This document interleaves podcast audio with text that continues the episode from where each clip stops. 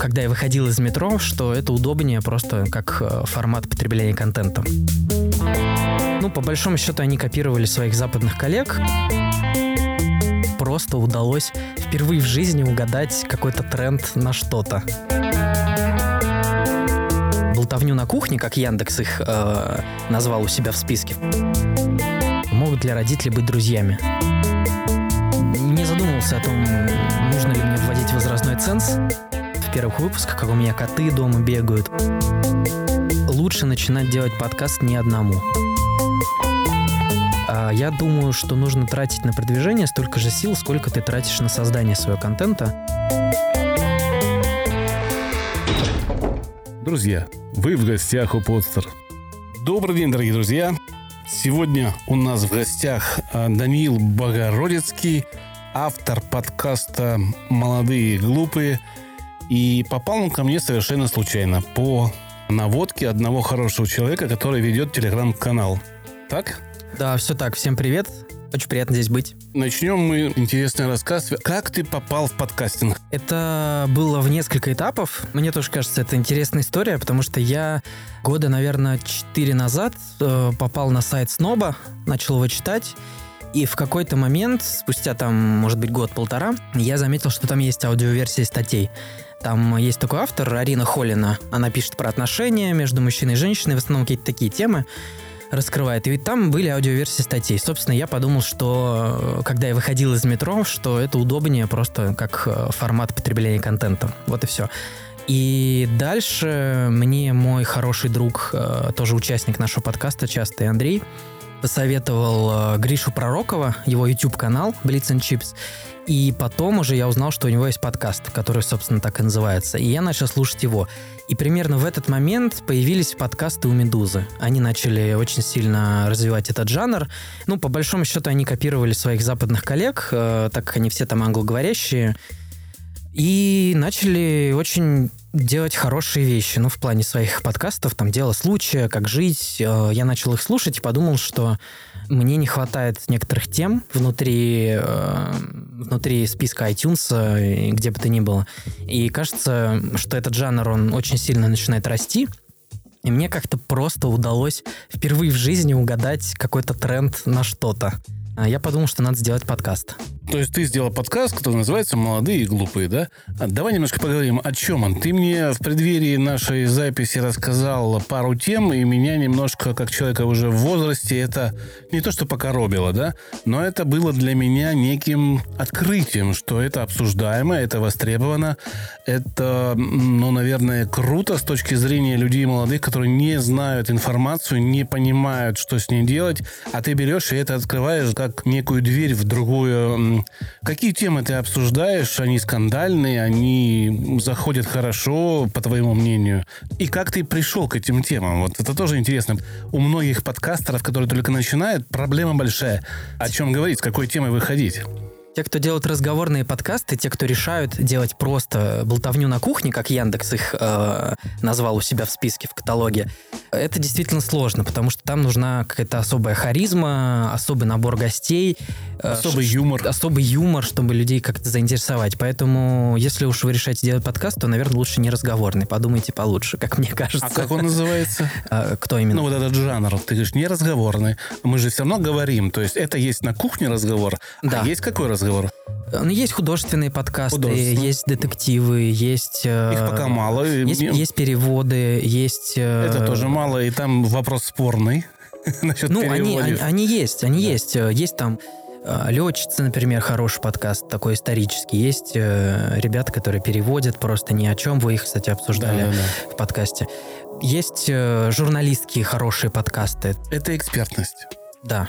Есть разговор на кухне, а есть экспертность, да, когда человек понимает и разбирается в какой-то теме, неважно, клеишь ли ты модельки самолетов, либо ты чистишь унитазы, но ты это делаешь таким образом, что лучше тебя в твоем городе это не делает никто. Тогда можно брать и это рассказывать, и это будет интересно, потому что каким ёршиком чистить, каким там чистящим средством, а какую воду использовать, не знаю, там жесткость, может кипятить, может нужно кипяток выливать, то есть это все и есть начало твоего моего пути в подкастинге. Это мое мнение, что когда ты немножечко разбираешься, а я с женой начинал только лишь потому, что она была экспертом, а я был человеком из народа. Я и сейчас остаюсь в подкасте человек из народа. Немножко туповатый, немножко такой задающий глупые вопросы. Ладно. Но нет, это специальная роль у меня такая, на самом деле. Для чего? Для того, чтобы люди не слишком отрывались от часто лапидарного объяснения некоторых вещей, и эти вещи в лоб объясняются. И я их размягчаю, я их немножечко так развожу. У тебя есть напарник в подкасте? Я как раз возвращаюсь вот к изначальному вопросу про то, как я темы определял. Я написал список тем, первых там 12 тем. Это были те темы, которые я, скажем так, не нашел в других подкастах, чтобы их обсуждали.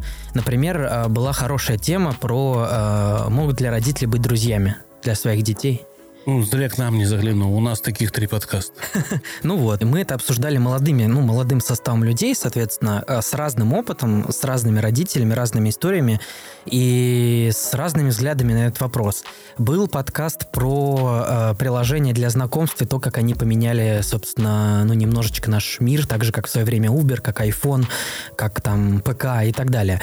И вот на тот момент, когда я его выпускал, подкаст про Tinder, тогда еще я не видел повального количества подкастов про приложения для знакомств. И потом они постепенно тоже начали появляться.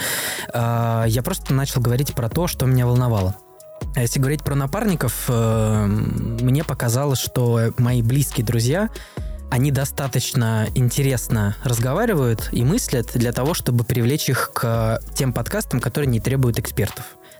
Так скажем, там тема знакомства, она не сильно требует экспертов каких-то.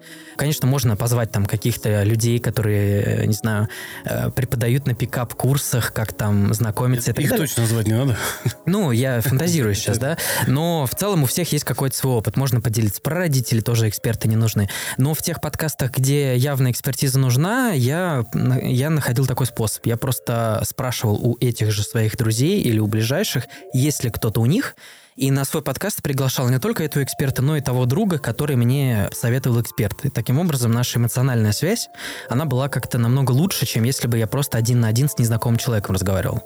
Угу, например, у нас вот недавно был подкаст про гороскопы, про карты Таро, про всякую околонауку и мистику.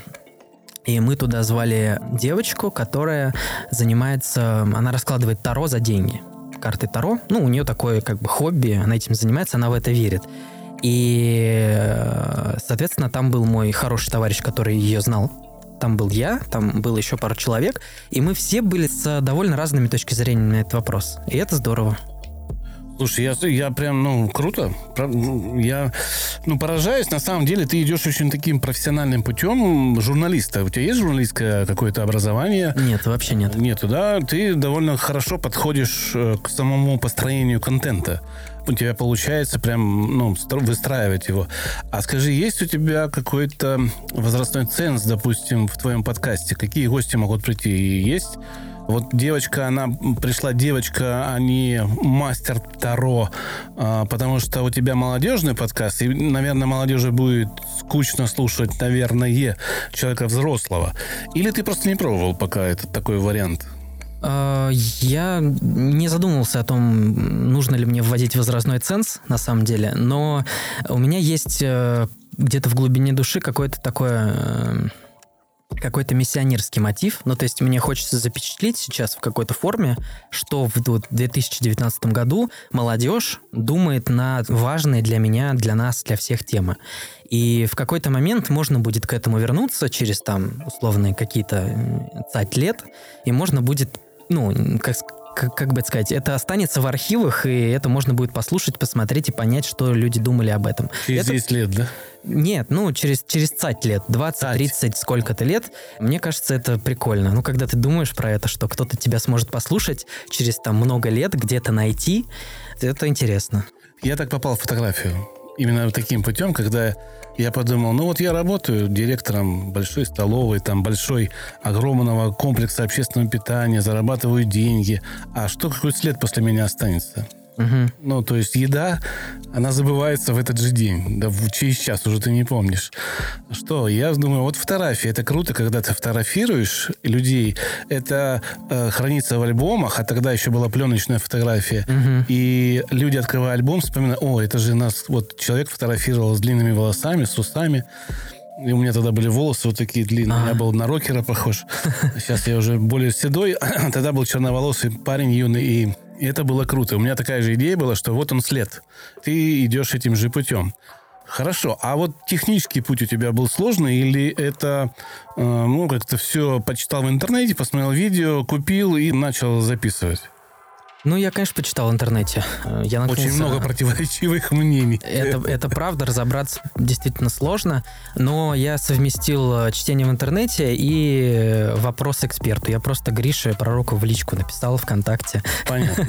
И все. Но я, честно говоря, купил просто Samson микрофон, и он записывал, ну, буквально все. То есть там даже слышно вот в первых выпусках, как у меня коты дома бегают, вот такие вот вещи. Это не очень качественно все было, признаюсь. Я долго из-за этого переживал, что я выпускаю все в таком виде. На мое удивление, я действительно очень сильно удивился, когда я поменял оборудование. Сейчас расскажу, какое, почему. Я через определенное время у своей аудитории спросил, как вам, ну, вообще, как бы качественный сдвиг, и были люди, которые вообще не заметили. Которые, ну, вообще не заметили. А у меня качественный был скачок такой, что вот можно послушать там последние выпуски и там что-то из первой десятки, и сразу понятно.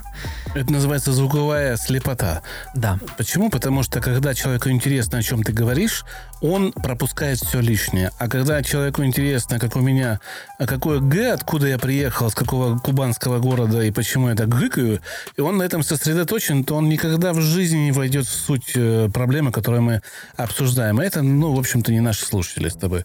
Угу. Поэтому на это можешь не обращать внимания, и это хорошо, что у тебя есть люди, которые смотрят в суть. Это показатель качества твоего разговорного жанра. Это очень круто. И давай к технике вернемся. Что у тебя было, может быть, прям конкретно, на чем записывал, угу, какие программы, потом перешел на связку вот такую. Это было бы интересно молодым. У меня два всего этапа в плане техники. Первый, я купил микрофон Samson Meteor. Я подвешивал его просто на торшер, который был стойкой, и мне не хотелось тратить деньги на стойку просто, и все. И я подключал его через USB к своему MacBook, включал диктофон классический, который встроенный на MacBook, и записывал. И, в общем-то, этого достаточно, чтобы свой подкаст начать делать. Я сейчас уже, оглядываясь назад, понимаю, что, наверное, было бы логичнее взять петлички, просто не очень дорогие, и каждый бы записывался. Да, может быть, это было бы в одну дорожку, но было бы лучше в плане там шумов посторонних и так далее. Поэтому там тем, у кого нет денег, кто хочет начать, я бы скорее это посоветовал, чем то, с чего начал я. Но ошибки все совершают, это нормально. А потом... Кстати, этот способ меня очень сильно подвел один раз. У меня залагала программа, типичная вот эта вот маковская, диктофон, и все не записалось. И через неделю мы записывали еще раз этот выпуск. Это было очень странно, говорить про то же самое по тому же сценарию. Очень странно, особенно когда это жанр и тяжело разговорный. Но нормально в целом. Хороший тоже опыт. А дальше я перешел на... более серьезное оборудование. Я купил себе рекордер Zoom H6. В него я вставляю 4 микрофона. В него я вставляю также разветвлитель на 5 пар наушников. Ну и, соответственно, его я как использую, по сути, как карту, получается, и вставляю его в Mac, и у меня пишется это все в Adobe Audition. Каждый пишется в отдельную дорожку.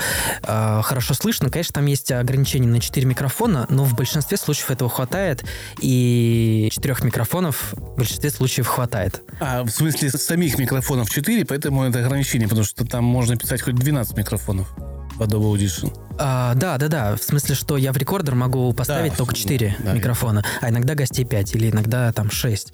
Но мы просто передаем микрофоны, и в целом нет никакой проблемы. Поэтому это, конечно, обошлось уже дороже. Мне это вышло 45 тысяч, там, суммарно рублей, ну, где-то так. Но за год подкастинга Мне приблизительно такую сумму и надонатили. Поэтому я сейчас, можно сказать, в точке безубыточности нахожусь. Слушай, ну я поддерживаю твое техническое вот это решение по поводу петличек, которые ты не реализовал, но реализовал бы сейчас. Я именно через них, в общем, и шел. У меня более длинный был путь. Я начинал с профессиональной студии у друга гитариста. Потом мы ушли от него, он переехал в другое место, и мы купили тоже Zoom, только H1, когда H6 еще не было. Я через переходники подключил монопетлички обыкновенные, но с питанием они были. То есть там была таблеточка такая, которая вставлялась, и она усиливала. И они мне помогали записывать очень хорошо. Но единственный их был минус, они записывали все троллейбусы за окном. Все электрическое, что проезжало мимо, все попадало вот именно в эти петлички. А в остальном было очень круто. Так что да, я поддерживаю. А вот к программе ты пришел, к Audition, каким образом? Потому что многие пишут AudioCity, вот эти, да, программки бесплатные. Удобство чувствуешь в Audition? Я, честно говоря, не помню, как я пришел, когда... Нет, я делал канал на Ютубе очень-очень давно, еще в университете, про интересные места Петербурга. Я, на самом деле, из Петербурга переехал всего 3 месяца назад. И я тогда еще использовал эту программу для записи. Просто, наверное, в интернете в рейтинге ее нашел и разобрался в ней. Понятно. Поэтому... Но я точно могу сказать, что она очень удобная, потому что я смотрел также еще программу, которая есть специально для Мака. Я не помню, как она сейчас называется. Специально для записи аудио. Есть GarageBand там у них есть. И, по-моему, там записываются. Нет? Logic Pro, кажется. Logic Pro, да. Да, Logic Pro. Потом есть еще Pro Tools. Но все они мне показались какими-то... громоздкими, хорошее слово. И я просто продолжил использовать то, что уже привычно. Там все есть для того, чтобы делать подкастинг, реально. Согласен. А почему подкаст, а не YouTube? Вопрос такой. С точки зрения продвижения YouTube более привлекательный. Там у тебя монетизация идет быстрее, там больше у тебя будет... если хороший контент и темы хорошие, у тебя больше и быстрее получается... Охваты и успех. Почему подкаст? Подкаст. Я когда думал делать подкаст, у меня не было вопроса... Точнее, я не пришел с идеей делать какой-то контент через какой-то формат. И выбирал форматы. Вот я буду делать это как подкастер, или как ютубер, или пойду на телевидение, или как-то еще. Я сразу решил делать именно подкаст, как я уже рассказывал, потому что мне лично нравился этот жанр, а тем, которые мне хотелось обсуждать, не было для того, чтобы послушать. В каком-то смысле я сделал подкаст для себя самого, так скажем, в первую очередь, и дальше оно все потянулось. А есть ли у тебя какие-нибудь интересные, смешные истории из твоей подкаст-жизни? Пришли, свет вырубили, и сидим, кукуем. Или начали записывать одну тему, а к концу поняли, что записываем совершенно другую. У меня каких-то неудач ни разу за 32 или 33 выпуска у меня не было технических никаких. Пожалуй, только одна история, наверное, была такая, когда мы записывали подкаст про настоящий детектив, про сериал от HBO, и выходил 3-й сезон после 2-го неудачного. Он должен был быть очень хорошим. Мы смотрели его каждую неделю у меня дома на проекторе, собирались. И была идея записать выпуск сразу после последней серии. Сесть и записать. Естественно, так как сериал выходит не разом, а через неделю, мы все это уже обсуждали на своих кухнях 10 раз с друзьями. Потом, после последней серии, мы сели и все те же мысли проговорили еще раз, только уже структурировано все вместе. И это была та самая история, когда у меня не записалось. Сказать, что я там чуть ли не волосы на голове рвал, ничего не сказать. Я был очень расстроен, реально очень расстроен. И я как-то так опустил руки, 2 дня походил грустный, но меня уговорили друзья еще раз записать. И мы записывали 3-й раз. По сути, мы 3-й раз проговаривали одно и то же. Это было очень натужно, но подкаст неплохой получился. Наверное, только такие вещи. Хорошо, давай перейдем к советам. Ты уже бывалый парень, к советам начинающим подкастерам. Что бы ты им посоветовал? Какие бы ты сам лично ошибки не совершил? Может быть, выбор сервиса, может быть, в техническом плане, может быть, тема, может быть, не знаю. Пройдя некоторый путь, ты видишь, этого я сейчас точно бы не делал, туда бы не шел. Я точно могу сказать, что я бы не советовал... Ну, точнее, лучше начинать делать подкаст не одному, чтобы внутри как бы вашего проекта был не только ты один, а еще кто-то, кто равноценно также в этом проекте участвует. Он, может быть, даже не ведет подкаст, но он занимается другими вещами. В основном я говорю сейчас про момент продвижения, потому что когда ты делаешь контент, ты занимаешься организацией, ты находишь нужных гостей, ты их где-то собираешь, ты потом все это раскладываешь оборудование на столах там со своим ноутбуком, нервничаешь, естественно, довольно сильно. Потом вы все это записываете, болтаете, ты едешь домой. Ну, в общем, это долгий процесс, и он отнимает примерно, по моим подсчетам, часов, наверное, 8, вот сделать выпуск с момента, как ты начал гостей искать, до момента, как ты выложил это все везде. Это рабочий день, там, ну, обычный, да, человека. И... Основная частая ошибка подкастеров, и на самом деле наверняка одна из причин, почему многие заканчивают это делать, потому что они не получают нужного фидбэка, не получают достаточно охватов, прослушиваний, может быть, каких-то коммерческих предложений, а потому что не занимаются продвижением. Мне кажется, что просто сил на это у многих людей не хватает. Я думаю, что нужно тратить на продвижение столько же сил, сколько ты тратишь на создание своего контента, если ты хочешь, ну, какого-то успеха в плане охватов, прослушиваний, денег и так далее.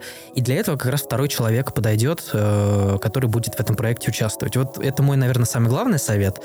Второй, я бы все-таки не делал очередную болтовню на кухне, хотя сам продолжаю. Под пивко, да? Ну, не под пивко, ну, или под... Ну, мы под сидр обычно делаем, так что да. Это в кавычках. Ну, под пивко это любой напиток, может быть, под колу, под чаек. Потому что такого много, так же, как подкастов про видеоигры, целая куча, так же, как подкастов про спорт, на самом деле, тоже немало. Это вот вся такая болтология, которой и так уже много. Я бы, наверное, если бы делал подкаст, подумал про направление какое-то журналистское и посмотрел бы, что на Западе стрельнуло там топ-100 подкастов американских. Даже если вы не понимаете английский, просто изучите эту тему, посмотрите, какие подкасты популярны там, поймите почему, и попробуйте это повторить. Это 100% приведет к успеху. Вот могу дать... Может быть, я когда-нибудь такой сделаю подкаст второй, но, может, кто-то первее меня, дам такой совет. Послушайте подкаст Crazy Genius. Его делает издательство The Atlantic, американское. Они делают очень качественную журналистскую работу. Конечно, там команда, но думаю, что вдвоем с этим справиться можно. Они разбирают интересные темы, например, стриминг, Netflix, как захватывает там экраны телезрителей, и спрашивают довольно многих людей, разных экспертов из совершенно разных областей, и параллельно они ведут, как дикторы, какую-то историю, какой-то рассказ. То есть там есть моменты, где они берут интервью, есть моменты, где они высказывают свои собственные мысли, как диктор на фоне. И все это очень качественно смонтировано, музыкально очень хорошо сделано, классный продакшн и хорошее продвижение. Вот такого подкаста мне лично не хватает. У нас и Netflixа нету, чтобы обсуждать. Они же построили обсуждение Netflixа. В принципе, ну, они обсуждали, да? Например, тему порнографии. Актеров, порнографии. Ну, то есть это привязано все равно к некому сервису, да? А у нас пока в России, кроме политики, обсуждать особо и нечего. Ну, это вообще неправда. Это совсем неправда. Нет? У нас в России сейчас, как и, в принципе, во всем мире, там тот же стриминг, он развивается очень стремительно. Там Яндекс заказал несколько сериалов, которые они будут делать сами. Там Кинопоиск, это тоже Яндекс, ладно, они делают свой стриминг. У нас есть там Иви, есть Ростелеком, которые пытаются сделать свой стриминг, еще какие-то Мегого. И вот буквально сделать выпуск про российский стриминг и что будет в России там с этим направлением, это было бы офигенно. Но нужно пойти в Facebook, найти этих всех людей, к ним ко всем приехать, с ними договориться, пообщаться, потом потратить на монтаж, на сценарий, потому что должен быть классный. Надо быть еще и в теме, посмотрев это все. То есть это не просто там со стороны, да? Это довольно тяжелый труд. Но да, это хорошее направление. Я думаю, что, наверное, ты его и осилишь. Вряд ли его осилит человек, который не так увлечен, как ты. Я вижу, что ты этим увлечен, и это круто. А скажи мне, пожалуйста, понимаю ли я правильно, что у тебя есть еще некие идеи, которые в твоей голове с точки зрения подкастинга в России не реализованы многие? Конечно. И ты бы хотел, участвовать в этом развитии, и это не последний твой подкаст, ты будешь делать еще. Если у меня хватит сил и времени, то я думаю, что да, я бы хотел сделать второй подкаст. Я даже, на самом деле, в данный момент я сделал 3 пилотных выпуска, они просто еще они пока на столе, так скажем, монтажа, для одной компании. И там будет... это будет некая проверка, ну это очень крупная российская компания, и это будет некая проверка жанра, как он вообще работает. Вот, корпоративный подкастинг. Назовем так. Ну, как вообще работает корпоративный подкастинг? Насколько этот жанр действительно сейчас не искусственно на хайпе, как сейчас говорят, а действительно работает? Как люди слушают это все? Мы туда зашили много такой механики интересной для слушателей. То есть они смогут что-то выиграть, сделав определенные действия. Вот такие вот вещи. Но там интересная история. И вот 3 таких выпуска, они будут как пилотные такие, как попытка. И мы посмотрим. Это уже будет, по сути, 2 подкаст. Но не факт, что он будет выходить дальше. Слушай, хорошая идея. Я, на самом деле, тоже работаю в этом направлении. У меня тоже есть некие, не могу сказать, проекты уже готовые, но некие наметки на то, чтобы с какими-то крупными фирмами сделать именно интересные внутрикорпоративные подкасты, интересные стороннему слушателю, чтобы развивать имидж и лицо этой компании. Да-да. Но не сухо, как вот многие рекламщики делают, да, а именно нестандартным путем, просто посмотрев другим взглядом на эту компанию. То есть человека, который в этой компании никогда не работал. Угу. И сделать из этого некий, может быть, сериал на год, сезон такой.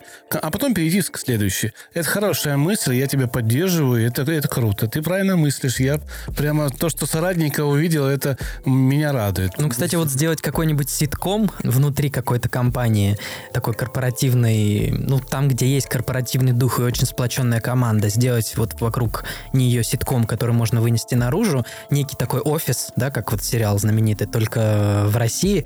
Мне кажется, это бы стрельнуло очень хорошо, но тут надо компанию найти такую. Компанию найти нетрудно. Трудно убедить руководство компании, что ей это нужно. Финансирование полностью будет лежать на этой компании. К сожалению, в нынешних экономических условиях только очень богатые подкастеры, которых я пока еще не знаю, чтобы был такой прям богатый подкастер, может осилить. Но это все боли российского подкастинга. Скажи мне, пожалуйста, что тебе не хватает в российском подкастинге? Не в темах, а может быть, не знаю, в тусовках или в каком-то коллаборационном действиях с кем-то, да, движе какого-то. Чего не хватает тебе именно вот в этом пространстве? Нас немного. Нас очень мало. Да. Там есть ВКонтакте сообщество, по-моему, там около 2600 пользователей, но авторов, я думаю, там порядка 500. Это которое общество разговорного жанра? Да. Туда же только авторов пускают. Там просят звукачей, соавторов. Получается, что на один подкаст есть 3-4 человека. Угу. И, собственно, подкаст — это авторство. Я считаю, вот, подхожу я так. И как авторов подкастов там, 500-600 человек всего. С моей точки зрения. Может быть, 1000. Это самое... А чего вот в этом движе тебе не хватает? Чего бы хотелось? Может быть, нас послушают ребята и скажут: чуваки, давайте сделаем, давайте это организуем. Может быть, здесь какой-то круглый стол подкастов сделаем. Вот студия, 4 микрофона есть, да? Можем поговорить. Есть площадка Подстер. Я не говорю, что она самая идеальная, самая лучшая. Я ее приобрел там всего месяц назад, но мы уже работаем над улучшением, и у нас есть идеи, как сделать из этой площадки хороший сервис. Я не буду раскрывать всех тайн, потому что уже на меня обратило внимание огромное количество людей. Мне это непривычно, и все пытаются узнать, что я буду делать. Все пытаются понять, куда я буду двигаться. А я еще сам не понял. То есть у меня 6 листов идей, которые не реализованы вообще в мире по подкастингу. Я их придумал сам, и я хочу это реализовать. Это мои гипотезы, я их буду проверять. К чему это приведет, я, честно говоря, не знаю. Но я буду стараться сделать для подкастеров живую атмосферу, где, может быть, и тусовки будут, и встречи, и совместные продукты, которые будут выходить. Собрались, записали, и это один выпуск. И он только вот в этом месте будет. Если хочешь, приходи и слушай. А может быть, платный контент какой-то будет у людей. Потому что монетизация на сегодняшний момент страдает в подкастах очень сильно. Ее нету просто. Я бы тоже не говорил слово «страдает», потому что ее просто особо нет. Да, ее нету. Но она... Не, она есть. Вот у меня есть. Я тебе могу назвать сумму. У меня монетизация $50 000 в год подкаста. Это вот основного, который... Да, это психология, миф и реальность. Но это через клиентов. Угу. То есть это почти 4 миллиона рублей мы зарабатываем только на людях, которые приходят с подкастов. Другая сумма приходится уже с других там каких-то. Но именно с подкаста мы ведем, откуда человек пришел. Это довольно большое количество людей. В смысле, они вам платят за то, чтобы поучаствовать в выпуске? Или... Нет, они нам платят за те услуги, которые мы продаем отдельно от подкаста. Это психология. То, что мы понятно. Курсах. Но это косвенный заработок. Как косвенный? Это трафик. Мы подкастом сделали трафик. Ну, безусловно, да. Но поэтому... Это я все-таки не сказал бы, что это прямо заработок на подкасте. Ну, почему? Я его считаю заработком на подкасте, потому что это прямое зарабатывание тем, что мы разговариваем. Мы поговорили, завтра курс, он у меня наполнен, люди пришли, заплатили. Это прямой заработок. Если бы не было выпуска, люди бы не пришли. Угу. Как? Я считаю, что это прямое. Это канал продаж. Да. Ну, согласен, это канал продаж, да. Да, рекламы нету, которую я продаю, но оно мне и предлагает за 10 тысяч. В каждом выпуске. Uh-huh. А у меня курс стоит 25. Uh-huh. Мне легче без рекламы, чтобы люди не нервничали. Знаешь, да, реклама же вызывает очень большой отток от подкастов. Это спорный вопрос, на самом деле. Есть же, правда, очень маленькие, но какие-то исследования, там Яндекс что-то публиковал. Кто-то еще недавно, я помню, просил меня пройти анкету насчет рекламы в подкастах. Кто же это был? Какая-то тоже девушка компания. Девушка была в ВК, она выложила анкету, исследования социологические проводила она. Что-то такое, я проходил эту анкету тоже. Она, по-моему, исследования эти не показала, кто чего, сколько, в каком процентаже. Но, опять же, Подстер, старый хозяин Денис Гиряев, у него была реклама, которая прилеплялась к каждому выпуску. Он ее отключил через месяц. Ну, это потому что совсем... А там преролл такой был. Это совсем не то. Это люди привыкли к YouTube, но к прероллу. Да, но преролл. Сейчас там появился YouTube премиум, например. Я за него плачу. Там 200 рублей, у меня этих прероллов больше нет. В подкастах это такой немножко интимный жанр. И нативная реклама там должна быть. Да? Там должна быть либо нативная... Ну, то есть это должен быть рекламный формат, который объявлен самим автором там, или одним из участников. Ну, как-то нативно, как-то здорово. Интеграция. Так, чтобы это было весело, интересно слушать. Вот послушайте просто Джо Рогана не на Ютубе, а хоть раз изначально, как он и планировался, как подкаст. 10 минут, я вот как-то засек, первые 10 минут он рекламирует там 4 каких-нибудь разных компании. И он это делает, очень весело. Вот действительно так с душой и весело, что я не пропускаю эти 10 минут. Ну, Дудю тоже прощает очень много за его интересное интервью. Он тоже много всего и подолгу рассказывает. А я думаю, что это зависит от величины автора. Я бы хотел пожелать многим авторам стать величинами в своем подкасте, в своем мире, в своем окружении, чтобы его не выключали или не проматывали через 10 минут, а он говорил, и это было интересно и круто. Для этого нужен талант, для этого нужно умение, образование. И образование, как мне кажется, немаловажное в подкастинге. То есть мы говорили с Сергеем по поводу того, что нужно ли образование. Все западные подкасты сделали радищики практически. Mm-hmm. А у нас 90% подкастов сделали юные студенты, либо школьники, либо люди, близкие к какой-то профессии, и они просто пошли туда. И 10% всего лишь сделали профессионалы, которые в разговорном жанре. Как ты считаешь, образование и играет роль для того, чтобы делать крутой подкаст? Это сложный вопрос. Сложный. Тянет на целый выпуск, мне кажется. Я думаю, что нет, не играет роли образование. Точнее как, если у тебя есть журналистское образование, конечно, ты сделаешь подкаст лучше. Это плюс. Безусловно, это плюс. Если у тебя есть любое гуманитарное образование, которое было не профилонено там, а действительно закончено, то это тоже плюс. Если у тебя есть любое техническое узконаправленное образование, то, безусловно, это плюс. Но тут глупо спорить. Другой вопрос в том, что при должном желании, имея там 9 классов, можно сделать прекрасный подкаст. Вот, например, сейчас очень в тренде все слушают и умиляются подкасту «История русского секса», который делает либо-либо. Они выпускают эксклюзивно на Яндексе. И очень много обсуждения в тусовке, особенно в тусовке этого подкаста. Все его репостят, в Фейсбуке все обсуждают. Но послушайте первый выпуск. Они съездили в деревню. Они пообщались с бабушками, задавали им острые вопросы.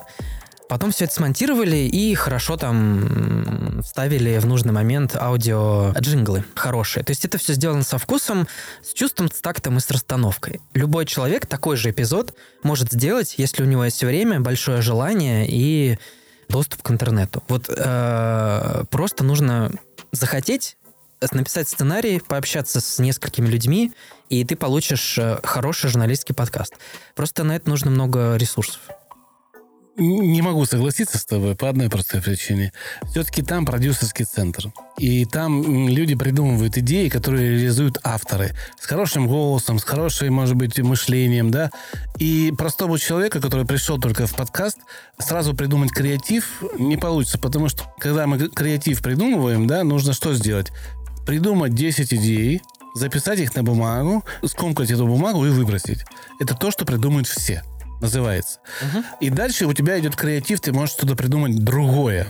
Люди, которые занимаются креативом, они 30 вот этих идей откидывают, пока дойдут до той идеи продюсерской, которая может выстрелить. И, естественно, там работает целый коллектив. А мы слышим, ну, там, как это сделано уже. Поэтому думаю, что вот в этом направлении нужно искать как раз продюсерские центры, которые могут помогать молодым подкастерам выпускать такие крутые вещи, как они делают. И... Я ни в коем случае не хочу сказать, что... Любой это не сделает. Я вот к чему.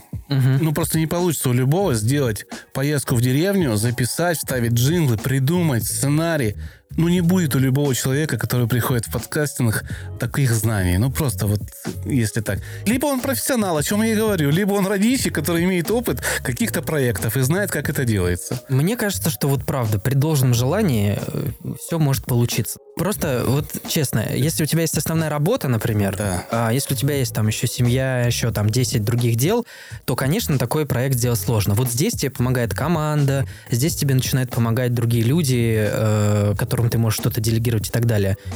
Но есть же там примеры, там Кристина, например, Возовский, которая зарабатывает сейчас на подкастинге только, насколько мне известно. У нее несколько своих подкастов, кажется, 3. Или есть еще такой подкаст, который называется... Ксения его ведет. В общем, она берет интервью у разных предпринимателей. Довольно неоригинальный жанр, но она ушла с работы делать подкасты и начала делать их интересно, просто используя петлички. И сейчас зарабатывает на этом деньги, и вроде как на это и существует. Поэтому... Ну, не вижу там больших пока денег, честно говорю. Я, так как занимаюсь все-таки изучением рекламного рынка и знаю предложения по цене, которые приходят ко мне как владельцу, чтобы я общался с авторами и доносил до них мысль, что реклама скоро придет, подготавливал. Суммы там довольно маленькие. И одна из болей – это нет связи между рекламщиками, потому что у них бюджеты космические, им нужно от 500 тысяч реклама, чтобы шла, и подкастерами, которые готовы зарабатывать 15-10 тысяч рублей. А они говорят, а что нам, соберитесь там 50 человек, и мы разместим у вас у всех там на 500 000. Ну да. Тогда нам будет интересно. Ну так уже начали делать, кстати. Ну не начали, но начинают только. Ну начинают, да. Предложение есть, но это трудно, объясню почему. Кому-то нужно прослушать все 50 подкастов, чтобы тематика подкаста ни в коем мере не спорила с рекламируемым продуктом, не вступала в противоречие, проанализировать все выпуски. Если там мат и какая категория 18+, 16, то есть там много вещей, которые не стыкуются. Пока. У нас нет вообще инструментов, как работать с рекламой в подкастах. Нету его. Его только создают. И как его создавать будут, я пока не знаю, потому что вот этот ИАП, стандарт рекламы, который считается на Западе, у нас он даже не внедрен, хотя существует уже много лет. Есть этот сайт с этими стандартами. Что считать прослушиванием? Простейшее, да? Дослушивание с одного устройства. Это одно прослушивание или это 3 прослушивания? Угу. У нас из-за того, что нету стандарта, все дослушивания идут в прослушивание. И если убрать эти дослушивания, то тираж подкаста упадет в 3-4 раза. Угу. Вот он 20 тысяч прослушиваний, и он будет 7 тысяч. Да. И это сразу убивает рекламу. Потому что, 20 тысяч или... Вроде как подкастеру выгодно оставаться, на этих 20 тысячах. Но, с другой стороны, качественная реклама требует качественную статистику. да. Которой тоже у нас нету. Ну, мне кажется, что вообще самая большая боль на данный момент — это, правда, статистика, которой, ну, очень сложно посчитать. У тебя есть Яндекс, ВКонтакте, есть хостинг, есть какие-то еще площадки, все они считают, везде разные отчеты, где-то дослушиваемость есть, где-то нет. Кто-то, ну, Яндекс вообще раз в месяц тебе присылает просто Excel-ку с отчетом. Ну, я, конечно, понимаю, что это лучше, чем ничего, да? Наверное, они это как-то доделают. Мне вообще ни разу не прислали на Яндекс. А, ну... Вообще ни разу. Я написал 3 письма, и мне Яндекс ни разу не ответил. Хотя у меня один из прослушиваемых подкастов. По тому, как они меня звали, не я туда размещал. Они мне 3 письма прислали, и после 3-го я сказал, ну хорошо, забирайте. Они забрали, а потом, видимо, решили мне отомстить и не пишут письма со статистикой. Теперь я им пишу 3 письма, отдайте статистику. Я думаю, что я вот как владелец Подстера, переквалифицировавшись из подкастера в сервис для подкастов, я буду работать над этим и забирать статистику. Это нужная вещь. Я знаю боли подкастинга, и поэтому я буду их решать. Другое дело, что с iTunes пока трудно договориться, а это 90% трафика. Да, это точно. Там... К сожалению. Я, насколько понимаю, там же нет даже какой-то API, чтобы можно было забрать, да? Есть, все есть, просто нужно писать и требовать. То есть, как бы, ее забрать из iTunes можно, просто нужно написать такой сервис? Не так. Мне нужно зайти как издатель. Ага. Есть такая возможность, там издатель, и тогда тебе дают расширенную статистику. Угу. Подстер тоже будет издателем. Угу. Только он пока веб-издательство... Возможно, это также пойдет и приложение, но приложение такое огромное количество, что мне сказали, ну, тебе очень трудно конкурировать с монстрами будет. Да. Здесь я буду думать. Но то, что я буду делать статистику, это будет для привлечения, ну, как бы это одно из привлекательных вещей, которые будут на постере, это точно. Это я буду стараться. Мы остановились, я перебил тебя, это моя вина, по поводу того, что же ты хочешь в российском подстере. Ты не ответил, а мы перешли быстренько в монетизацию, больную тему. В российском подкастинге? Да. Чего тебе не хватает? Движухи какой? Если говорить про движуху, то... 2 вещей. Первое — это каких-то регулярных просто тусовок. Согласен, полностью. То есть, ну, условно, раз в месяц какое-то было бы мероприятие, куда могли бы все подкастеры прийти, все слушатели, кто хочет прийти, познакомиться со своими любимыми авторами. Вот чего-то такого регулярного. Это, в принципе, постепенно начинается. Вот недавно было такое мероприятие подкастный Tinder. Его организовывала как раз Кристина и Виталик из подкаста «Наступают», телеграм-канал. И там было вроде как спид-дейтинг, только подкастер знакомился с подкастером или с автором. В общем, было очень весело, очень здорово.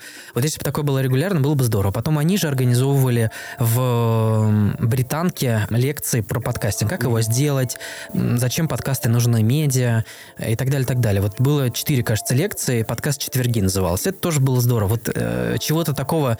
По сути, можно сорвать банк, если ты вот придешь сейчас. Можно даже не быть подкастером, а просто вот всех собрать и сделать регулярный такой митап ежемесячный, где будут собираться все подкастеры и слушатели, там, в Москве, например, хотя бы. И на этом можно будет уже много что сделать. Можно будет свой подкаст сделать, можно будет какое-то, ну, как-то монетизировать уже это событие. Это первое, регулярное. А второе, нужна большая конференция, может быть, ежегодная. Я даже летом собирался такое делать. Я собрал даже небольшую команду людей. Те, кто будут, ну, продвигать это, те, кто будут заниматься контентом на конференции. Мы даже общались с Ликой тоже. Ну, маленький был созвон у нас с ней. Но в итоге у меня там начался переезд, и бытовые планы, они немножко помешали этому всему. Но тот, кто сделает первую конференцию большую, действительно большую конференцию по подкастингу в России, он, безусловно, для себя много получит и для рынка подкастов 100% сделает очень много. Нужно, чтобы там были представители ВКонтакте, представители Яндекса, представители Либо-Либо, все крупные подкасты, ну, их там, может быть, 15, например, и большая рекламная кампания, чтобы пришли все слушатели, всех, кто в этом заинтересован, кто слушает. Вот это очень сильно поможет. Ну, кто первый, наверное, из больших, ты это имеешь в виду, потому что простым людям, ну, вот я, допустим, даже имея какие-то варианты средств, я не осилю такую конференцию, просто я не смогу собрать и ВКонтакте, и в Яндексе, они только между собой могут как-то... Ну, собрать... Ну, грубо, Яндекс может собрать всех остальных. Контакт может собрать всех остальных, да? А кто еще может собрать? Ну, SoundCloud... Ну, его нету здесь. Саундстрим российский. Нет, в смысле, российский... я имею в виду привлечь, ну вот, человека, отвечающего за развитие подкастов ВКонтакте. Вот ну, чтобы это он... не нужно. Ну, вот смотри, отношения ВКонтакте, если ты заметил, да, нас позвали и бросили, фактически. Нам дали платформу, там говорите, платите деньги, хотите прослушивание, платите деньги. Это монетизация в чистом виде. И если взять ВКонтакте, то у меня там на первых этапах, когда нас туда позвали, было по 500, по 600 прослушиваний, а сейчас 40-50. Uh-huh. И мне говорят, ну, как бы мы дали вам возможность посмотреть, как это работает, а дальше это все ваше продвижение. Платите деньги. А кто будет платить? Ну, все знают, что чтобы настроить правильно рекламу ВКонтакте, нужно иметь очень, ну, так, знания сильные, да, таргетинг, вот эта узкая направленность. Я, кстати, делал рекламу ВКонтакте. Это круто, да. Ну, вот обращайтесь к Даниилу, он вам поможет прорекламировать свой... Дорого берешь, кстати?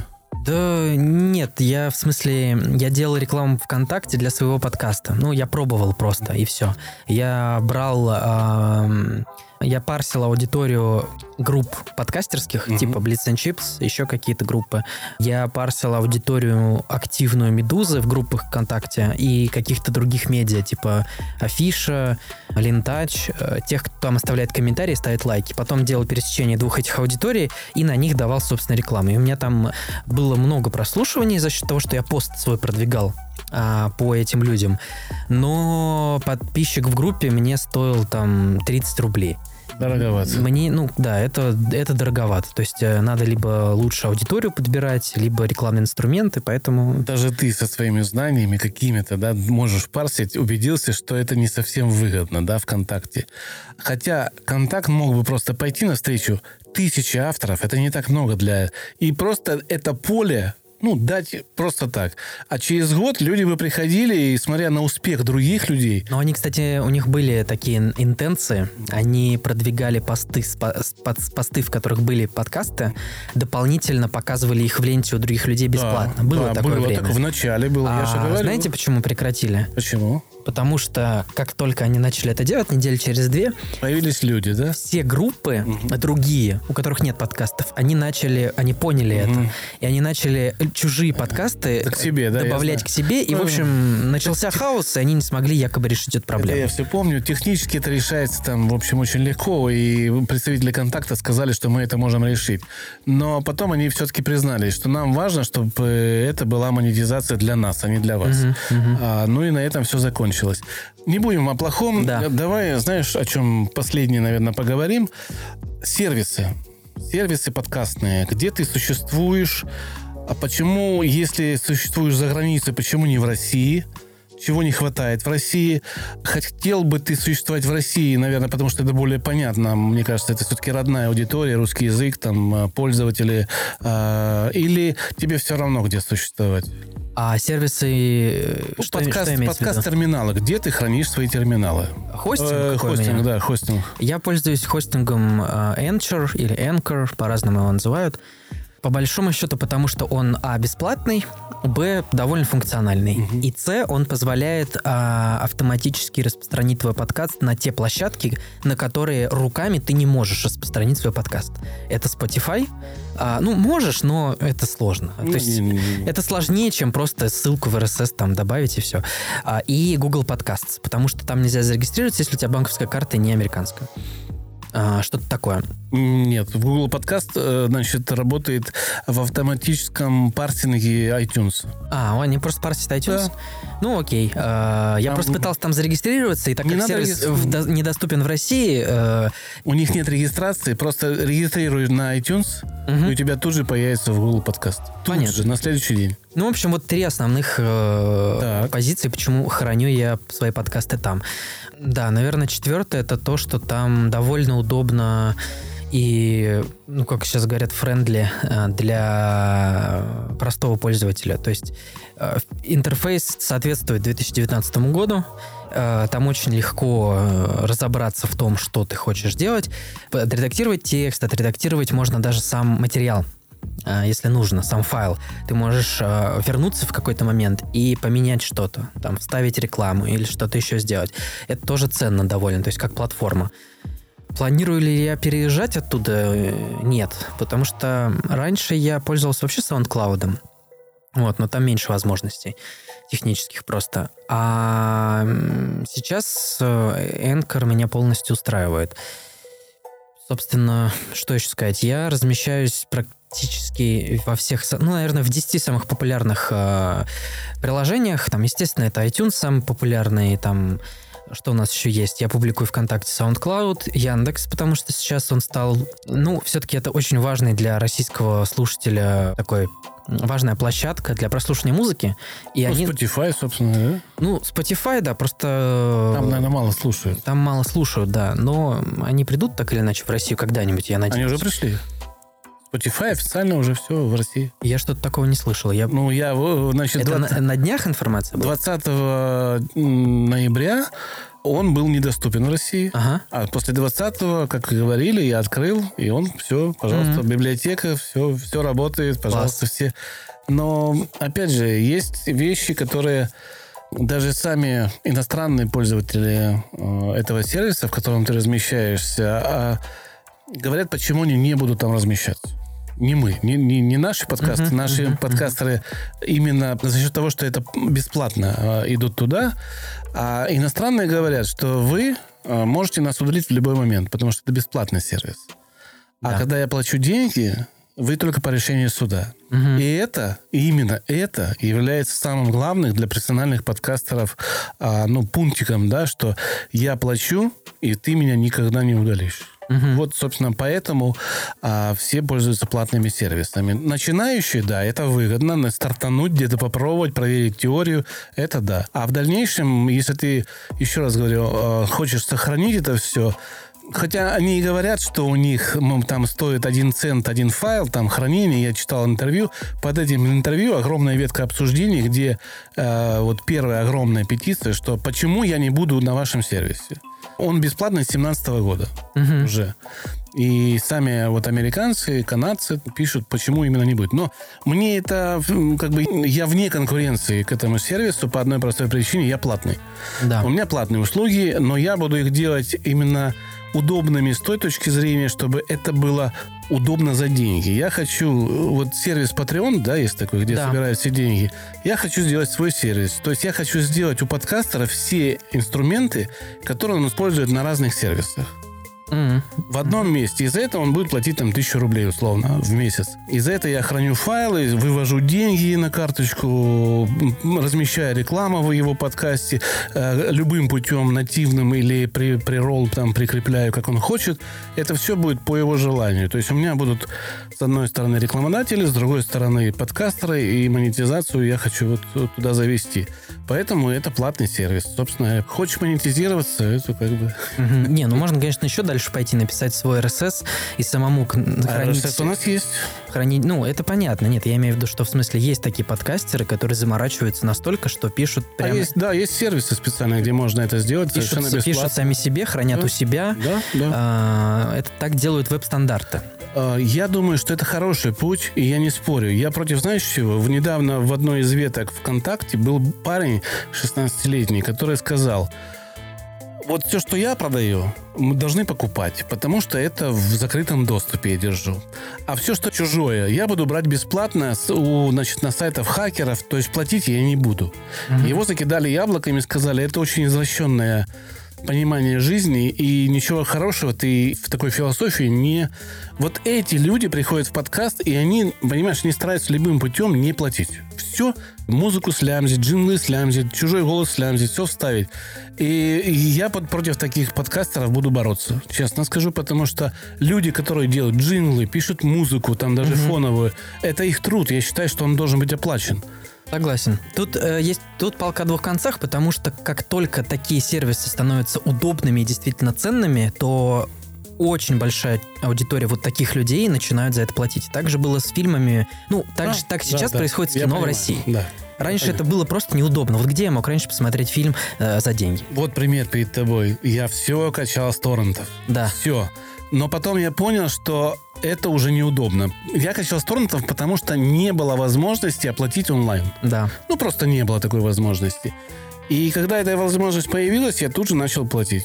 Вот, тоже хороший пример. Вот сейчас идет «Мандалорец», сериал про во вселенной «Звездных войн». Очень хороший.